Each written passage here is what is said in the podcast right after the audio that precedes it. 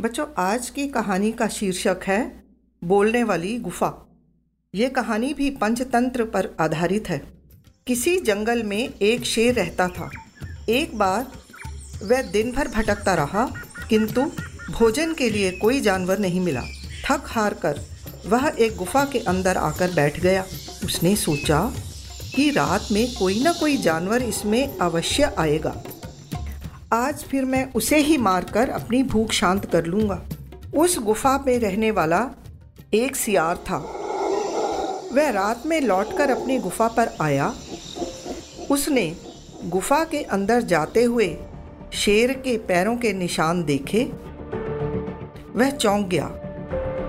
उसने फिर ध्यान से देखा और उसने अनुमान लगाया कि शेर अंदर तो गया है, परंतु अंदर से बाहर नहीं आया, क्योंकि जाने के तो निशान थे, पर पंजों के बाहर आने के निशान नहीं थे। सियार भली भांति समझ गया, हो ना हो, उसकी गुफा में शेर छिपा बैठा है। चतुर सियार ने तुरंत एक उपाय सोचा, वह गुफा के भीतर गया ही नहीं।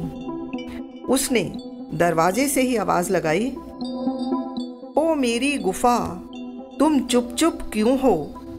आज बोलती क्यों नहीं हो? जब भी मैं बाहर से आता हूँ, तुम मुझे बुलाती हो। आज तुम बोलती क्यों नहीं हो?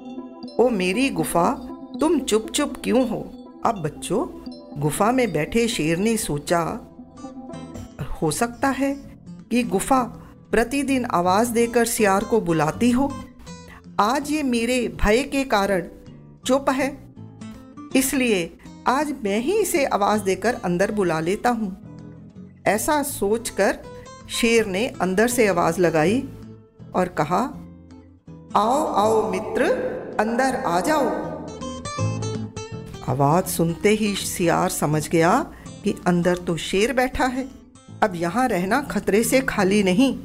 वह तुरंत भाग गया और इस तरह सियार ने अपनी सूझबूझ से अपनी जान बचा ली।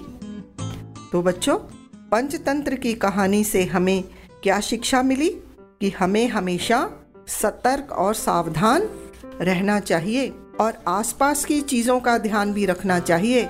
देखो, बच्चों, सियार ने अपनी चतुराई और सूझबूझ से ये समझ लिया कि गुफा में शेर विद्यमान है, वह बाहर नहीं निकला। अतः अपनी जान बचाकर वह वहाँ से भाग गया।